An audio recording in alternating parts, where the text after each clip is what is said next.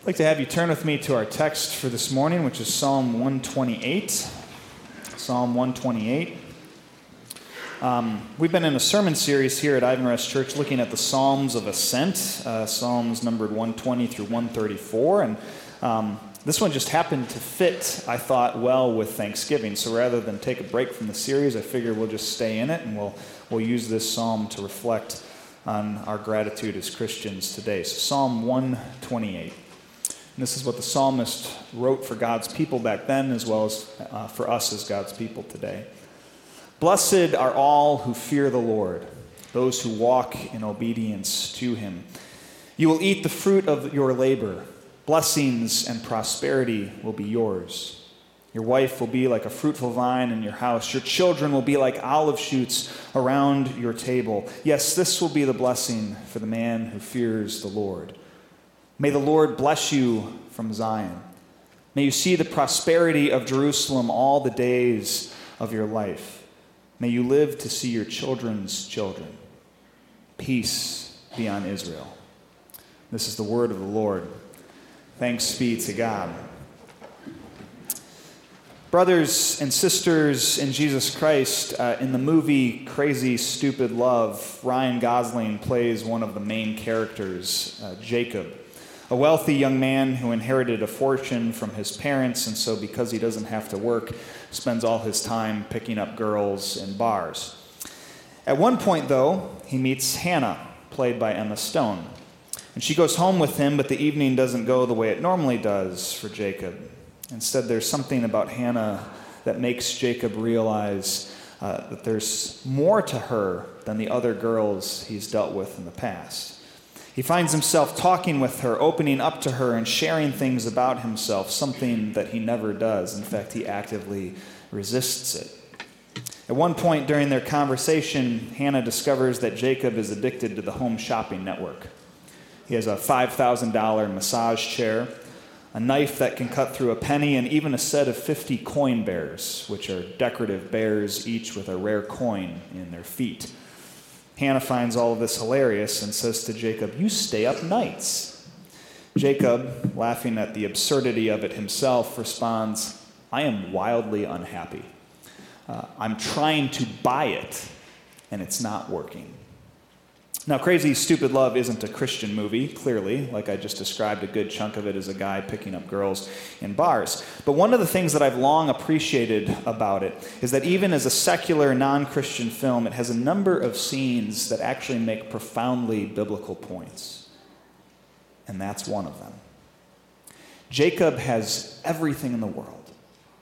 He's rich, he's handsome, he has an impeccable wardrobe, he even has coin bears and yet none of it makes him happy. He's chasing happiness through things like sex and shopping. Like he says, he's trying to buy it, only it's not working. And it's not working for anyone else either. After all, those are the sorts of things that our culture tells us will make us happy, right? Romance, relationships, and sex wealth, money, and materialism, taking it easy, enjoying ourselves, and doing what makes us feel good. Our culture tries to sell us on things like fast cars, a bigger house, and the next new job, vacations, trips, and getaways so that we can go find ourselves, the newest phone, the latest app, and how many likes that we can get on them. Experiences like escape rooms, axe throwing, and even now break rooms where you can go to pretty much just break stuff. I guess it's therapy or something. Our culture tells us over and over and over do this, buy that, go there, try this, then finally you'll be happy. And yet, I've long found it interesting that many of the people who actually have all that stuff seem, at least from what I can tell, to be some of the least happy people. You ever notice that? Uh, often it's precisely the richest, wealthiest, and most well known among us who also seem to be the loneliest, the most fragile, and the most unhealthy. For example, our leaders, athletes, politicians, and celebrities often don't seem to live the kind of, of, fulfilling lives that they should if all the stuff that our culture tells us will make us happy actually does. If more money than you need, more sex than you could want, and more fame and fortune than the average person has leads to happiness, then why is it that so many of the folks who achieve that stuff seem so below average on the happiness index? Why are so many of them depressed, addicted, confused, insecure, and uncertain? And why are we? I mean, after all, we live in the richest nation in the history of the world. Even our poor are better off than most other people around the world. We have ample resources to provide for ourselves and our loved ones, to provide for our needs, even to provide for our wants and desires, the things that we don't really even actually need. And yet, in recent years, our rates of stress, anxiety, depression, and suicide have gone up dramatically. We are not a healthy culture we are not a healthy people. And I can't help but think that at least part of the reason why is because the things we tell ourselves over and over will make us happy don't. Instead, as the psalmist says here in Psalm 128, our happiness, our true happiness, comes from someplace else. That's the point that the psalmist is making in the first few verses of this psalm. Just listen to verses 1 through 4 again. The psalmist writes Blessed are all who fear the Lord, who walk in obedience to him. You will eat the fruit of your labor. Blessings and prosperity will be yours. Your wife will be like a fruitful vine within your house. Your children will be like olive shoots around your table. Yes, this will be the blessing for the man who fears the Lord. In other words, what the psalmist is saying there is that our happiness doesn't come from the sorts of places that we're often told it does. It doesn't come from the things around us. It doesn't come from all the stuff we covet, buy, and consume. Instead, it comes from God. It comes from knowing Him. It comes from our relationship with Him. As Eugene Peterson writes in his book on these Psalms, A Long Obedience in the Same Direction, two Hebrew words are translated blessed in this psalm. The word used in verses 1 through 2, ashrei, describes the sense of happiness and wholeness that comes from living in good relationship with God. And then the word used in verses 4 through 5, barak, describes what God does as he shares his abundant life with us in a relationship of salvation. And both of them are connected to God. Both of those words indicate a relationship with Him. That's where our blessings come from. And as a result, that's where our happiness comes from too. It comes from the Lord. And notice how normal the blessings that the psalmist lists here are. He gives a couple of examples of the kind of blessings that God gives us that leads to our experience of blessedness, our experience of happiness in our lives. And they're really ordinary, everyday things. First, the psalmist says that we'll eat the fruit of our labor. In other words, he's saying that we'll enjoy what we earn will have enough. Our work will provide us with what we need. We will, at a basic level, have the things that we need day in and day out to survive. In the words of Jesus, we will have our daily bread. That's the first blessing that the psalmist lists here as an example of the sorts of things that God gives us and that leads to and cultivates our happiness. The next one takes a bit of explaining, though. The psalmist says that our wife will be like a fruitful vine and our children like olive shoots. Now, the context here for these lines is important. You see, in that time and culture, having healthy kids was one of the best things that you could hope for. There are a number of reasons uh, for that.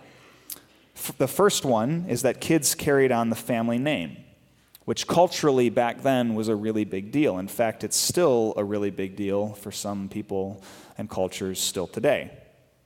Second, though, children uh, secured the future.